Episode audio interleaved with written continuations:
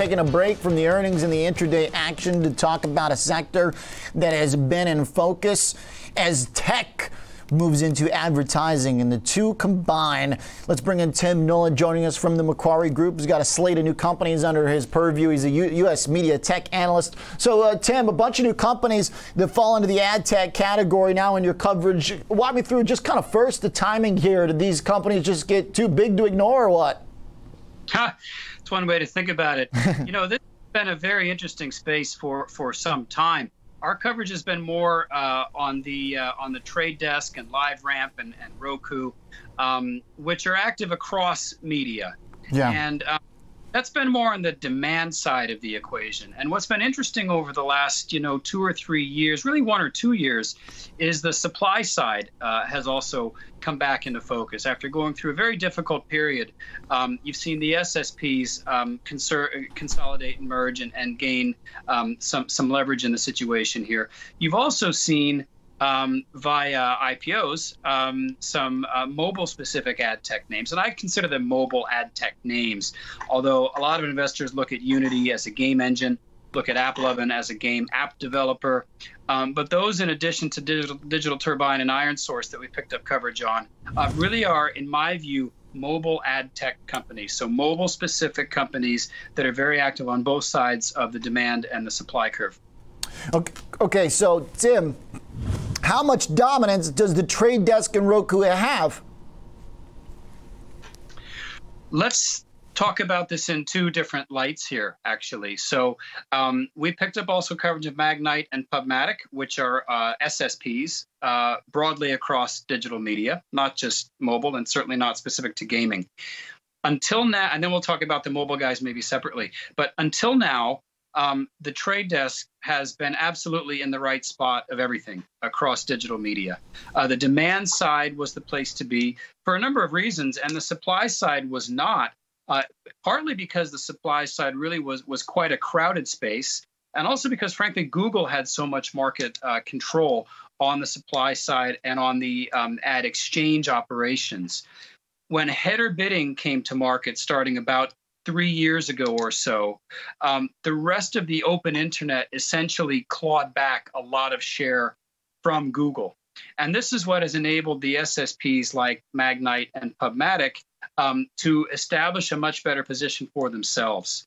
Magnite has since been through some large acquisitions, and it is now really, when it comes to connected TV, uh, they are really going, um, you know, head to head on the opposite side of the table from the trade desk, which is building its strong CTV business. So I think in terms of the general open internet, this is how things have evolved, and the SSPs now are in a much better spot. What's the potential for these companies to overlap and just start combining? If there's a lot of kind of smaller players drifting towards an area that some of the bigger players have not been as focused in, are we going to get some M&A here? We uh, have seen it on the supply side. As I said, uh, Magnite has made two deals in the last two years. Um, there are some other uh, SSPs out there that could that are private that that um, could be acquired. Um, so I, I, think that is possible, but again, it would be a private companies getting together. Um, and you know, we've just seen some large deals in the space. I don't know what the appetite necessarily is from a company like Magnite, uh, but there could be room for some activity on the on the private company side. Okay. Uh, now, is there a preference? I mean, can one just kind of scoop up a basket of these, or uh, is there a clear leader or at least a stock that looks like it has the furthest to run according to your analysis? Like, what's the best surefire way to play it if I've only got one pick? I'm not good at giving one pick, but I can give, I can give you a couple. Um, on the uh, on the supply side, as I was talking about, we really do like Magnite. We okay. think scale a lot. Um, and we think it's establishing a very good position um, as an SSP in the CTV space in particular. Very good spot for it to be in. Okay. Uh, on the mobile ad tech side, as I'm calling it, um, we've got a couple of strong buys um, uh, Unity and AppLovin. Again, these are viewed as gaming companies but we think they are that, but much more as well. They've got a lot of mobile specific advertising technology that's growing very fast. They can draw upon the relationships and the data they have in the gaming space, and they can expand beyond this into a broader ad tech universe.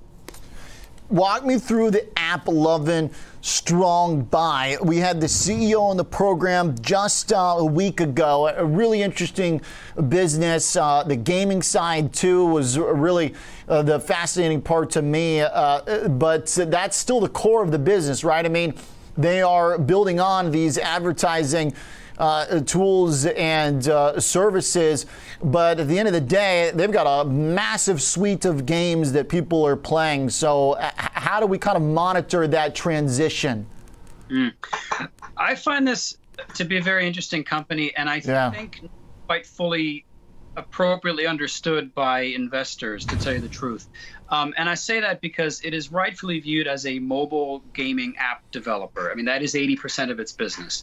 Um, but I think actually the real growth driver of this company going forward is going to be, again, what I call the mobile ad tech. So they are one of the largest developers of mobile gaming apps. Um, they have first party data that they can gather from that and use that to drive better advertising on their own games, whether it's app install or in app ads. But beyond that, they can take that first party data and they can apply that across their mobile ad tech. And it's privacy compliant um, and it's strong first party data combined with um, this machine learning that they've built, which seems to have worked better for them than others because they were growing twice or even three times the rate on most metrics in Q2 versus peers. Hmm. So the combination of the first party data and the AI that they've built, I think, can really give them a very interesting leg up in terms of the growth of their mobile ad tech business. And interestingly, they've given financial targets for this year and next year for that business, what they call the software platform business. I don't know why, but the street is not factoring that in. Hmm. We have put the targets in for this year and next year. We think it probably actually could beat that. And Tim, uh, the ultimate uh, uh, conclusion here is to take that tech that they've built, uh, that uh, advertising uh, algorithm, or you know the machine learning, whatever it is that they're that kind of mousetrap that's been boosting those growth numbers for them. Can they sell that as basically a product, a service, or is it mostly just to wring more out of their existing game platform? It's often thought of as the former, a way to drive better targeting towards its own games, and that certainly can uh, can be an advantage that it gives them. I think though they can do more beyond that. Um, I, I, think you know the first party data that they that they have access to really uh, gives them insights into consumer behaviors um, and into targeting ability of content, of games, of advertising to the much much broader universe outside of their own game. So I think the software platform, the mobile ad tech business, as I call it, um, will grow faster than the the games that they own and become a larger chunk of the business over time. Very cool stuff. Super interesting sector with a lot going on, uh, and really like the details. Thanks for walking us through it, Tim. Good stuff. Good to have you here. Appreciate you. Thanks very much. Absolutely. Tim Nollen joining us so from Macquarie.